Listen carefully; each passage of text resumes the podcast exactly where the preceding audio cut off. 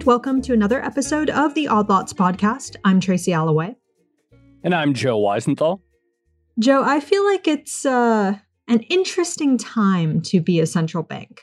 I mean, yeah, it always is, but I think particularly interesting right now because the um the scope of new challenges, new economic conditions, new forces on sort of like how banking and money and markets work. Lots of new stuff right now, lots of uh, new territory.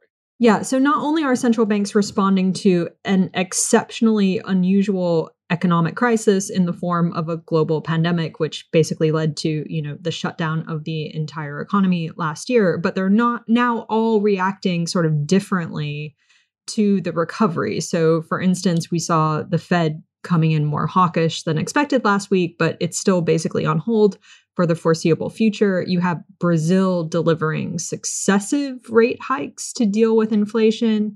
Uh, China is sort of winding down some of its easy monetary policies. The ECB hasn't even started tapering or you know even talking about tapering at this moment in time so you have all these central banks sort of going off and doing their own thing trying to respond to this very new environment and in the meantime, you also have some very interesting ideas floating around on the nature of money. So, sort of like the very fundamentals of being a central bank. Yeah, that's true. Uh, I hadn't really like thought about it in, the, in the, sort of those kind of crosswinds. I mean, you're absolutely right. Like, uh, sort of like unprecedented. You know, it, I guess there's a sense in which the COVID crisis hit everyone the same way at the same time, basically. Like it kind of had this big shutdown effect. But the recovery is very different with different conditions. So it's like, okay, everyone turns off everything for a few months, and now we're trying to turn it back on again. And some countries have had different fiscal policies, some countries have had different uh, trajectories of the virus itself. Some countries have like different underlying uh, economic conditions that change the nature of the recovery. So there's that. And so then you get the splintering of policy outcomes as you talk about. Plus, again, you know, the uh, the rise over the last year of like different thoughts about money, particularly cryptocurrencies. We have uh, the Chinese digital currency, which is like people talked about for a long time, but is actually out. That's raising all kinds of new questions. So, yeah, just uh, numerous things all hitting at the same time. Yeah, it's a lot for uh, central bankers to wrap their heads around. But uh, we are going to um, try to do exactly that today, and we have the perfect person to discuss uh, these broad themes with, you know, the outlook for central banks and also how central banks are dealing with new approaches towards money, including cryptocurrencies. We're going to be speaking with Hyun Song Shin. He's the economic advisor and head of research at the Bank for International Settlements and also a previous Odd Lots guest. So, Hyun, thank you so much for coming on. It's really great to be back. So, I, I guess just to begin with, uh, I, I sort of wanted to zero in on the central bank digital currencies idea because it does feel like over the past year, this is an idea that is gaining a lot of momentum. We've seen a lot of banks uh, issue papers about it, including the BIS. One of the things I want to ask is Are we seeing more talk about CBDs because of the economic environment that we're in? Has the pandemic sort of accelerated interest in central bank digital currencies because we're perhaps not using as much cash and we need a whole lot more liquidity in the financial system? I think it's a bit broader than that, Tracy. I think, uh, you know, there has been a broad trend um, in the thinking about uh, the monetary system at central banks I think it's been um, accelerated certainly by the pandemic and the um, uh, the advent of touchless systems and so on, contactless systems and so on. But I think it's it's broader than that, and I think it's um, it's a result of the of the importance of I would say the importance of data in the digital economy. Um, you know, I think um, the vast troves of data that's probably the most important feature of a digital economy. And that, uh, you know, poses a couple of uh, questions on the way that the monetary system works. Uh, I think one has to do with, you know, competition. Uh, I think here the discussion about big techs in finance, uh, you know, very much dovetails into this. So, you know, if you have network effects, you know, whereby the more users flock to a particular platform, uh, the more incentive there is for others to flock to that platform uh, you know, then data, then the data uh, has this um, has this uh, property that um, it actually is a very important resource, and the uh, payment system itself is uh, you know can be prone to concentration.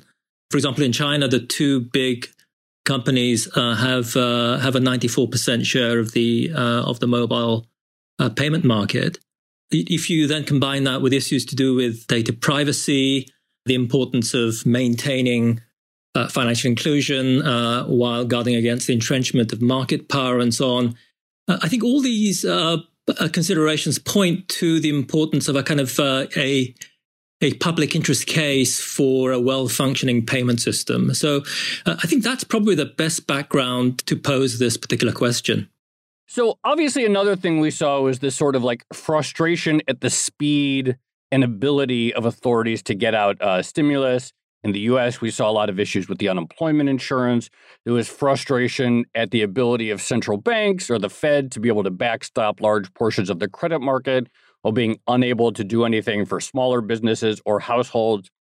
How much of the CBDC discussion is informed by some of these uh, disparities with the tools that we have for um, policy in a crisis? I think, Joe, it's uh, probably less to do with the tools, but rather, um, I think, a realization that the current payment systems still have a way to go. You know, when we talk about programmable money, this is sometimes how it's put. You know, you have very, uh, you know, clever um, contingent contracts in the disbursements. I think, in a way, uh, you know, programmable money is a bit of an oxymoron if you think about it, because the, the whole point of money is that it's uh, invariant. You know, its value is invariant to changes in in circumstances. I would I would say that these kind of uh, contingent contracts are more like vouchers. But I think it's worth actually thinking back, Joe, to the discussion uh, more broadly about financial inclusion. I think um, in many countries, I think once the political decision was made that uh, the disbursements would take place, I mean, most of it was done in a very efficient way, very expeditious way through the conventional banking system. Uh, you know, if you have pretty much everyone connected to the banking system, everyone has an account, um, and it's working efficiently, and the costs are very low.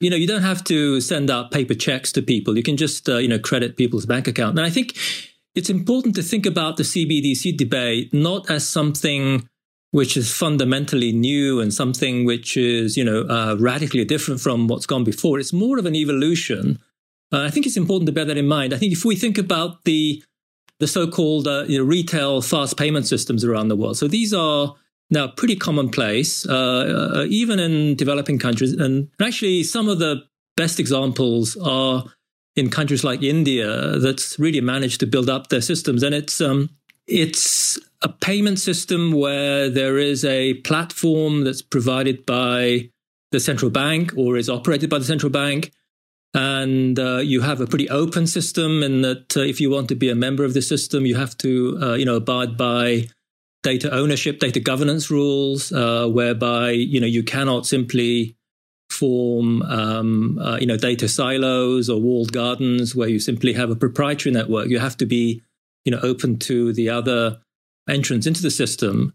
But you know in return for that in return for playing according to those rules, you have access to a to an open marketplace, uh, and the idea is that you can, you know, turn these kinds of you know these attributes of network effects and uh, uh, activity begetting more data, which uh, begets even more activity, and so on. That kind of thing can be turned into a virtuous circle where you have uh, bigger markets, uh, cheaper services, uh, and just generally a more you know inclusive system. So I think just to you know uh, cut a long story short, I think um, we probably overestimate how much there is new in this debate. I mean, there is a pretty uh, long thread that goes back to these conventional uh, payment systems.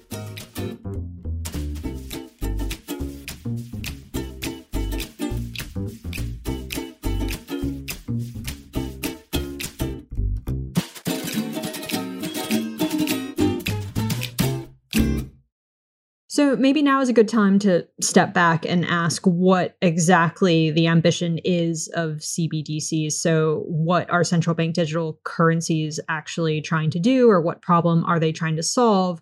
And if it's about making an improvement to the payment system, then why not just let uh, private companies build payment technology on top of the existing system and the money provided by the central bank? I guess another way of saying that is, you know, what's the right division of labor between the central bank and the private sector when it comes to improving payments technology? Yeah, I think that's a great way of posing the question. Um, so, what are CBDCs? What are central bank digital currencies? I mean, you can think of them as um, uh, as a digital version of cash. Uh, I mean, currently, if you want to make a digital payment, you make a transfer from your uh, deposit to the receiver's deposit account, possibly as, uh, at, a, at another bank or a payment service provider. The idea is that you can use a CBDC to make a payment digitally using your phone or some other device, um, just as you would uh, by handing over cash. And uh, uh, Tracy, as you put it, the the idea is not to displace uh, banks and other financial service providers, but rather it is meant to serve as a kind of you know base layer on top of which the the other payment service providers can can then uh, serve customers better. So, so so the idea is that CBDCs will still um, enable central banks to have a very small footprint uh, in the financial system. I mean, cash typically is a very, very small fraction of total deposits in the economy. And the idea is that CBDCs will similarly have a small footprint. Uh, but the idea is that this um, base layer can be um, an enabling layer that uh, brings uh, you know benefits to do with um, data, uh, data governance that uh, and, and we can go into the details on, on, on, on how exactly they would do this. But if you can put down a layer that guards against uh, data silos and concentration of data in the hands of a few players, that leads to entrenchment and monopoly power, and safeguard, you know, data privacy, then that could be a very promising base on which you know other private sector players can uh, can really uh, you know, maximize and you know display what they do best, which is you know use their creativity and ingenuity to to serve customers better. So it's very much a two tier sort of vision, but the base layer is such that uh, it enables um, a more competitive and a more uh, sort of inclusive system um, where um, you can guard against uh, you know very high costs or uh, entrenchment of of market power. That's that's a kind of in a short version.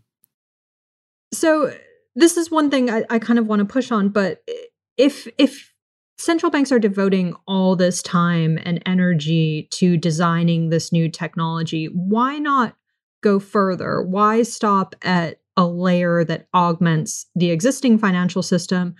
And why not sort of go all the way and actually try to create a digital replacement for cash? Because the system that you're describing at the moment doesn't necessarily have the same autonomy that cash would. So, you know, if I pay someone with cash, it can be an anonymous transaction. The central bank doesn't know about it. But most of the systems being discussed as CBDCs seem to veer much more towards a sort of traditional payments technology rather than designing something that's a, a little bit newer that maybe would preserve the anonymity of cash.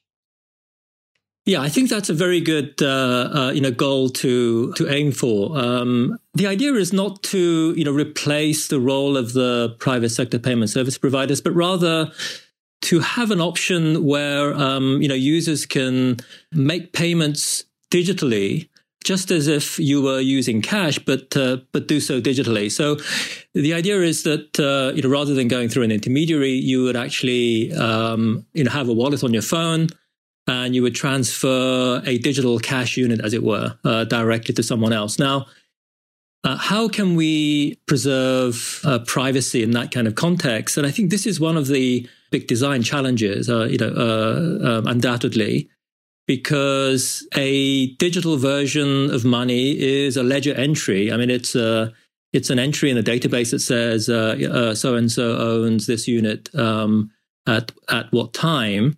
And then if you transfer that, there has to be a ledger entry that uh, that indicates that uh, you know that transfer. Now, if that ledger were something that um, is like Bitcoin, you would just have um, you know this public ledger. Everyone has access to all the transactions. It's just that you are masking your true identity, uh, you know, behind the address that you're using. Now, in in the conventional payment system, uh, some notion of uh, know your customer rules, KYC rules, uh, so-called, I think you know will be necessary to keep the integrity. But um, you know there are ways of uh, you know minimizing the uh, uh, the unwarranted access to data. So just to give you a quick example, in the so-called APIs or application programming interfaces that we use in uh, in conventional payment systems. In some open banking uh, jurisdictions, what you can do is you can open the app of one bank, and you can check your balances in another bank using that you know one bank's app. And you can do that because um, you know when you log into your uh, the first bank's app, what you're doing is you're you're logging in using your password then your identity is um, established. And so when the, the in instruction goes to the other bank that says, please display the, uh, the account details of this person, what you're doing is you're sending a secure message to, you know, to this other bank, establishing who you are, and then retrieving only the information that is absolutely necessary for that kind of transaction. So, for example, so you know, if if they know the name and the account number, uh, I mean, that's all you need to establish, uh, you know, that link and bring the uh, the necessary balance over. They don't need to know, for example, the payment history or your home address or phone number and so on. And uh, the technology behind these APIs, I mean, this is nothing other than public key cryptography. This is the technology that's uh, underlying, you know, the uh, digital signature technology in in many applications, including Bitcoin. Um, you you have this public key that's out there. You know, you can sign a document and convince the receiver that it's you without necessarily revealing your private key. So, you know, there are these technologies available where you can, uh, you know, mask all the data other than uh, the pieces that are absolutely necessary. So it's, uh, so think of this, you know, rather like a jigsaw puzzle. Um, you know, everyone has a little bit of the jigsaw puzzle, but no one has the full picture, um, hmm. you know, other than the individual concerned, and, and no one needs to know the big picture. And that, of course, includes the central bank as well. I mean, central bank uh, doesn't need to know everything. Uh, it only needs to know uh, the absolute minimum that uh, will enable the central bank to actually execute the, um, uh, you know, the change in the ledger. Well, let me ask you another sort of like reframe the question a little bit because even before the digital currencies discussion started heating up, we've ta- there was uh, criticism of cash was growing, and of course there was Ken Rogoff's book. He was largely focused on large denomination bills, but still like this idea that cash is kind of a scourge for various reasons and crime and money laundering and so forth. Setting aside the technical capabilities, do you perceive that transaction privacy, at least on some level, is a value that central bankers or uh, regulators around uh, the world want to preserve? Is it something that they care about preserving as the world gets more digital? Or more or less, do they see this as an opportunity to sort of fix what was a sort of flaw in the monetary system?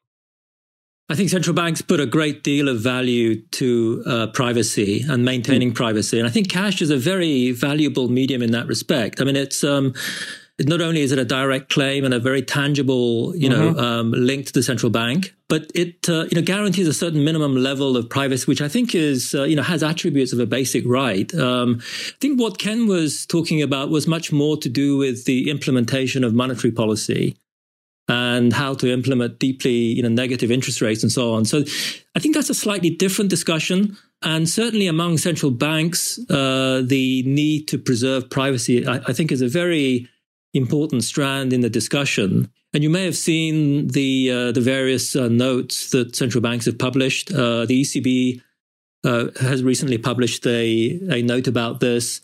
Now, even with a uh, system which is based fundamentally on uh, digital identity and you know and, and real name that enables you know know your customer type of you know requirements for the payment service providers, you can uh, achieve some level of uh, anonymity. Uh, I mean, it's uh, you know you can think of it as a kind of anonymity overlay.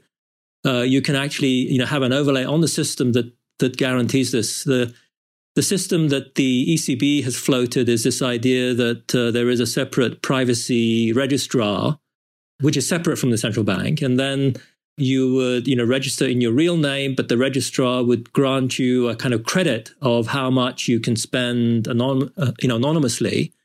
And then so uh, so when you use a cbdc you can use some of this credit. Now whether you like that particular scheme or not um, uh, i think the fact that these schemes are being discussed i think is very much a sign that maintaining uh, you know this minimum level of anonymity is a very very important part of the monetary system I wanted to ask you how central banks are thinking about stable coins at the moment as oh, well. Because we, we keep thinking along the exact same lines. I'm glad you went there.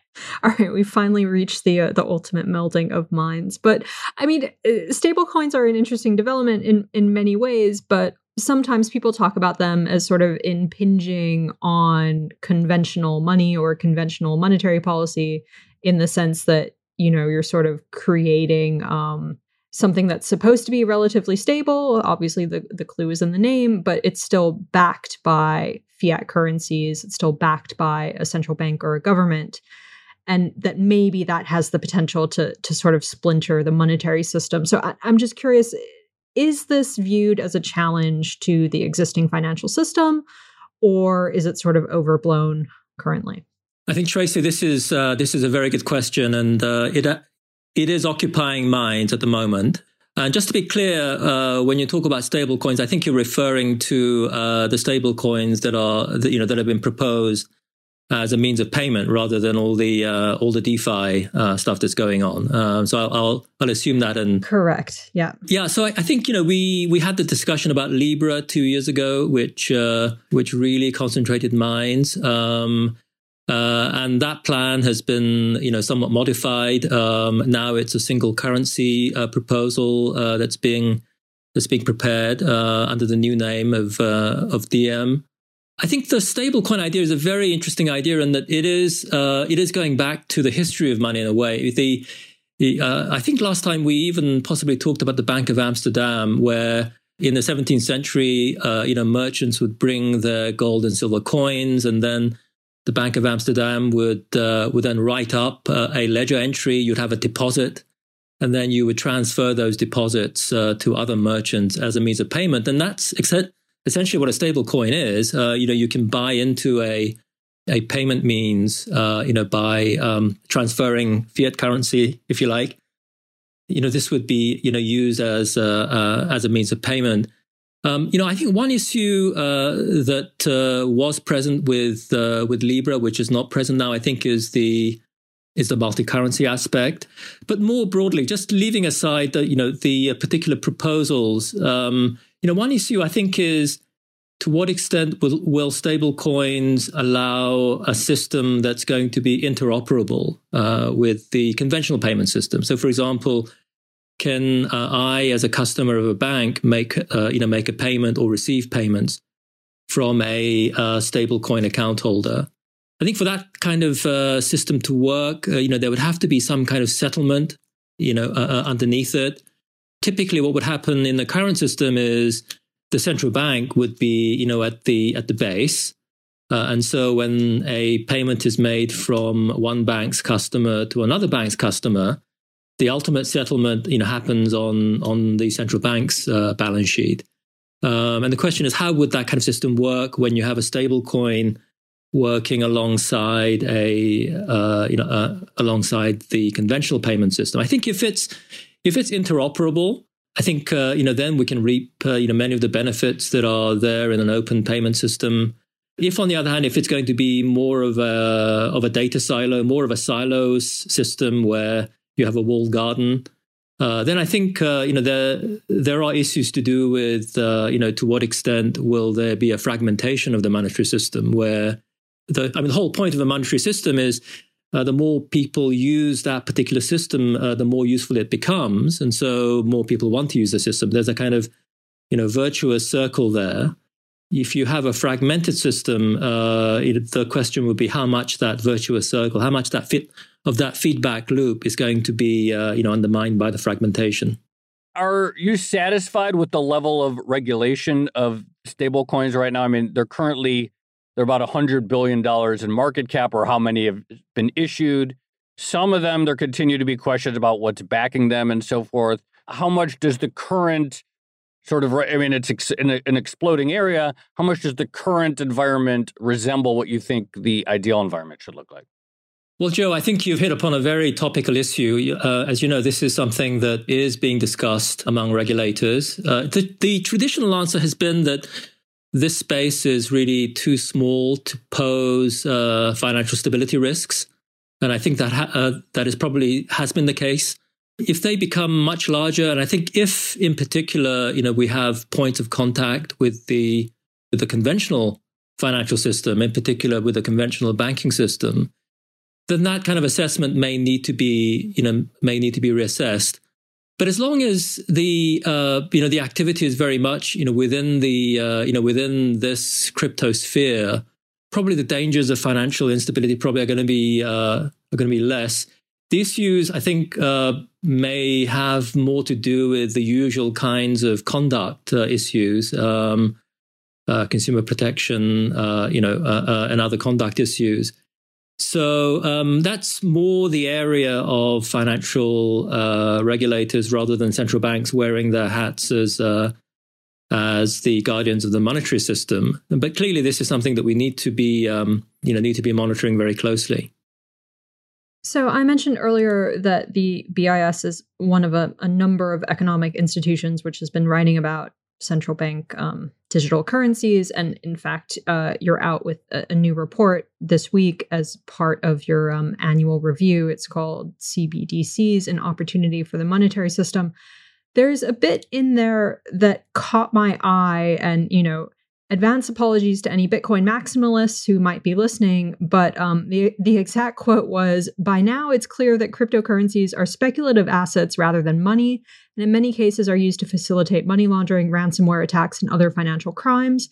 Bitcoin, in particular, has few redeeming public interest attributes when also considering its wasteful energy footprint. So that's pretty damning from the BIS in, in my mind do you want to perhaps walk us through your thinking around you know the original cryptocurrency bitcoin and why it's not necessarily applicable to your thinking uh, when it comes to wider central bank digital currencies well, Tracy, I think you've uh, uh, you've caught the one paragraph on on Bitcoin in the whole report. uh, so well done on that. I, I, think so. We were we were not going to spend. So we're not spending that much time on on Bitcoin and uh, and cryptocurrencies in this report because the focus of the report is very much on how can central bank digital currencies, you know, build on on the current payment system to to uh, to make it uh, you know to make it better. But the idea uh, behind that particular paragraph was just to point out that uh, that you know Bitcoin isn't uh, that much used for transactions. It's it you know there was a time when there was a discussion about whether this were that whether Bitcoin would be used for transactions. Um, on a daily basis. I think that that uh, debate, I think, is probably you know closed. Uh, it's much more about uh, you know whether Bitcoin can serve as uh, um, as a crypto asset, as it were, and and all the focus is on how much uh, you know uh, you know they can be bought and sold using using conventional money. so that was the point that we were making. You know, of course, we devoted a lot more space to this a couple of years ago when we wrote about cryptocurrencies and and back then, we pointed out that uh, you know there were problems of scalability, uh, problems of finality uh, that would probably you know render these uh, you know these uh, you know very clever instruments um, less than suitable as payment uh, media.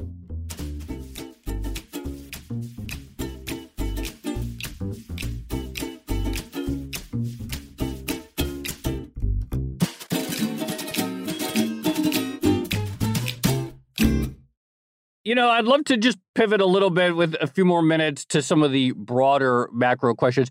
Actually, I think a good way to sort of like seg a little bit uh, between the discussion of currency itself to the broader macro is to talk a little bit about the dollar because the dollar itself, the good old greenback, is always sort of seen as being stressed or people are predicting its demise or that maybe somehow a crisis might test it somehow. We've obviously seen like price weakness, um, just as, amid this sort of like big risk on uh, move that we've seen in asset markets over the last uh, uh, several months. But from like a standing perspective, the dollar's role in the world, looking compared to a year ago, has anything changed? Is there any like stress on the role of the dollar itself or um, changing its position from your perspective? I don't think there's been much change there, Joe. Uh, I, I, think we were on, uh, we were discussing uh, pretty much almost exactly a year ago. Um, uh, we were discussing financial markets, uh, fiscal space, as I recall, yeah. and the dollar. Um, I think the um, the long term, you know, structural features are still very much, um, uh, you know, very much intact. You know, there are of course the short term fluctuations, and you know, we have seen a a shift in the dollar, you know, in in the last few days.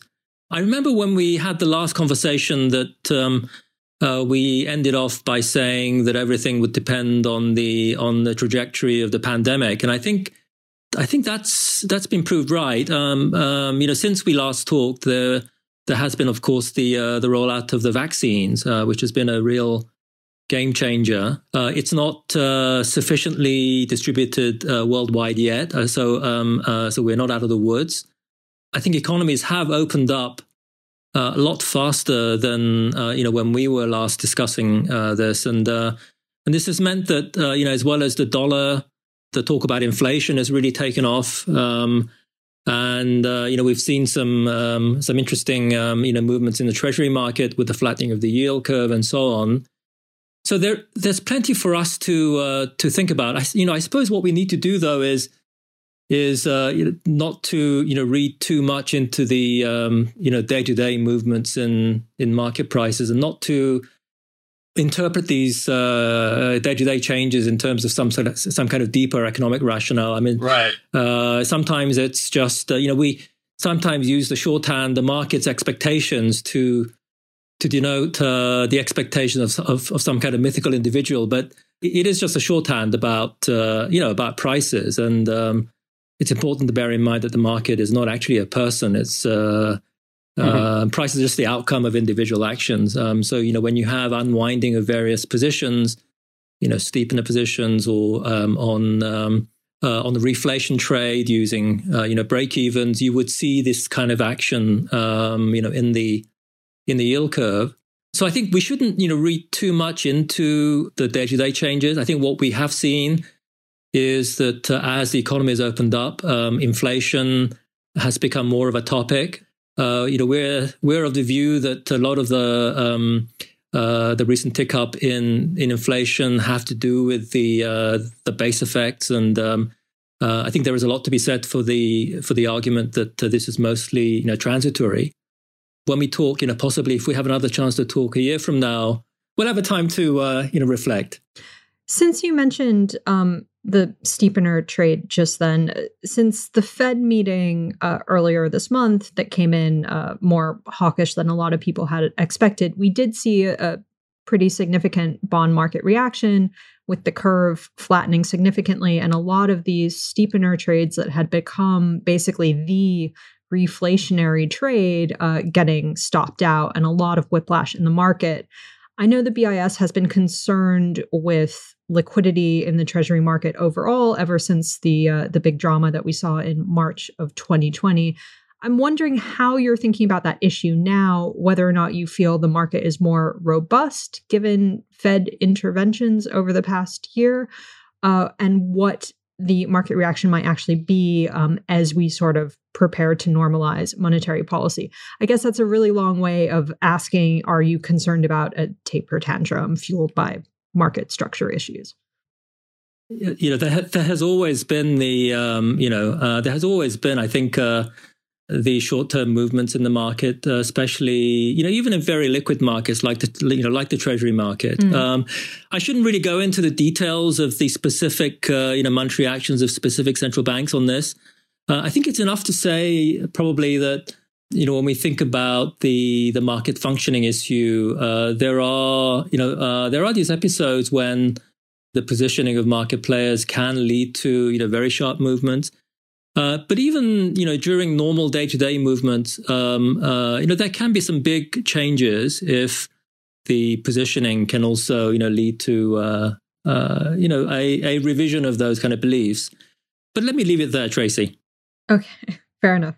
I think this has been really good. One sort of thing that interested me, and this is not about any sort of specific central bank per se, but One of the things that we saw last year that I'm super interested in during the crisis is that various EMs they engaged in forms of QE uh, that people didn't necessarily think they had the tools available to them. We saw a lot of fiscal expansion, not just in the US, but even, say, in Brazil, we saw fis- fiscal expansion, much of it perceived to be effective. Has the, has the crisis changed anyone's view about what is capable of that maybe from a policy space perspective that EMs had had more latitude to fight downturns on their own than we thought. I mean, we think of like EMs as like, oh, they have to tighten in a downturn unlike uh, developed markets where they can loosen in a downturn. Has the last year brought any sort of change in thinking about what kind of policy space uh, might exist on the EM front?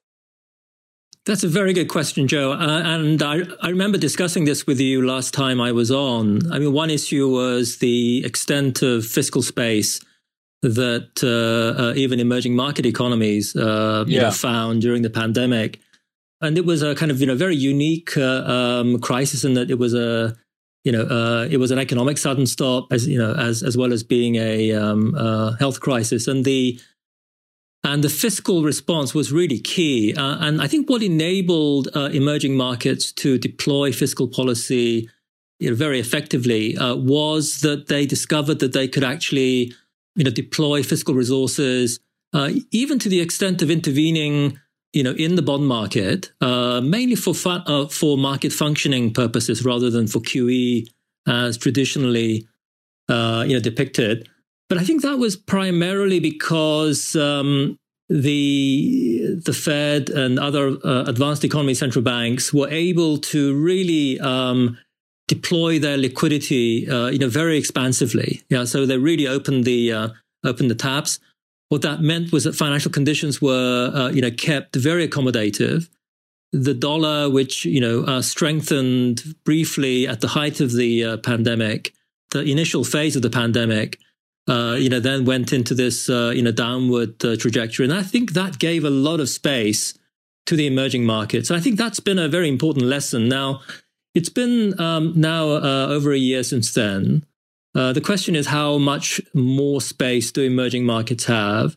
Uh, I think fiscal space has narrowed because the debts uh, of emerging markets have uh, have grown relative to where they were, uh, you know, last year. And uh, not all of these emerging markets have international currencies, um, and so you know there is an issue about the extent of fiscal space. And it, I think it's an area where we, where we need to keep a very close eye on how well emerging markets can cope if there were to be another tightening of global conditions. So, I just realized there's a question that that we should ask, which probably threads the needle between um, the beginning of this discussion on CBDCs and uh, the end of the discussion that's more on macro and the role of the dollar and emerging markets. But there is a perception out there that central bank digital currencies could amount to an effort to get away from the US dollar as the dominant currency of the financial system. Um, I won't mention any specific country names, but I, I think there are fears over a specific one.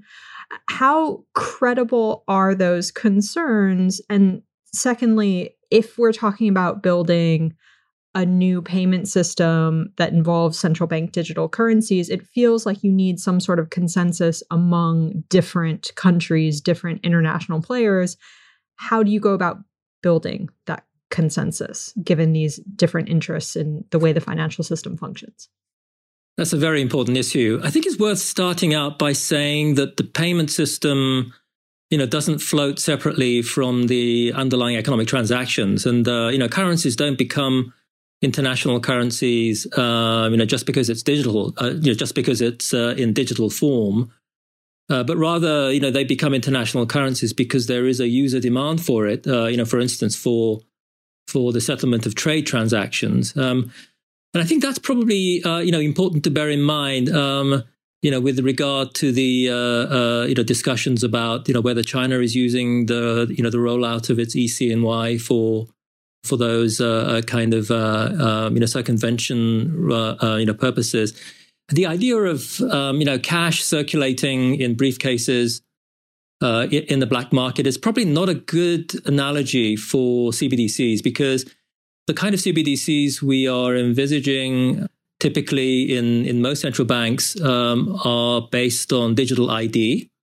You know, they are account based. Um, so if someone were to use a CBDC that's issued in in one country, but it's uh, but it's being used outside, the issuing central bank has to know about it and has to you know give you know has to consent to to that use taking place.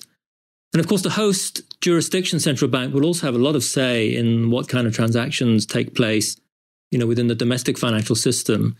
So I think we can overestimate the extent to which, you know, there'll be this kind of currency substitution where uh, a foreign CBDC will be encroaching on the on the domestic financial system. Needless to say, um, if you want to use CBDCs for the transactions that will, um, you know, in, uh, that that will facilitate the legitimate economic transaction, then of course that's something that is very amenable to monetary cooperation. And indeed, one of the things that uh, you know will surely come out um, as CBDCs become much more you know commonly discussed are um, uh, discussions on um, connecting CBDC systems across countries so that we can, you know, simplify the monetary architecture where, uh, you know, typically we will need to go through correspondent banks in this very complicated chain, uh, you know, adding cost and adding, you know, delays to payments. Uh, if you have a simple system like a CBDC based system, you could potentially you know, simplify that monetary architecture. Um, you could make cross-border payments much uh, uh, cheaper and simpler. Uh, you know, that would be a very good, uh, you know, development for um, for both, you know, migrants sending money back home, for tourists, um, and for travelers. So I would see this much more in this positive light of uh, yes, there are pretty significant controls you can apply to make sure it doesn't, you know, serve purposes other than the intended purposes. But then, the, uh, you know, then the intended purposes could be, you know, pretty broad, and uh, you know, those are, you know, very desirable outcomes in any case. Hyun, thank you so much. Really appreciate you coming on Odd Lots and um, explaining all these uh, new I- uh, ideas in central banking to us. So, thank you. Thanks very much. Thanks. That was fantastic.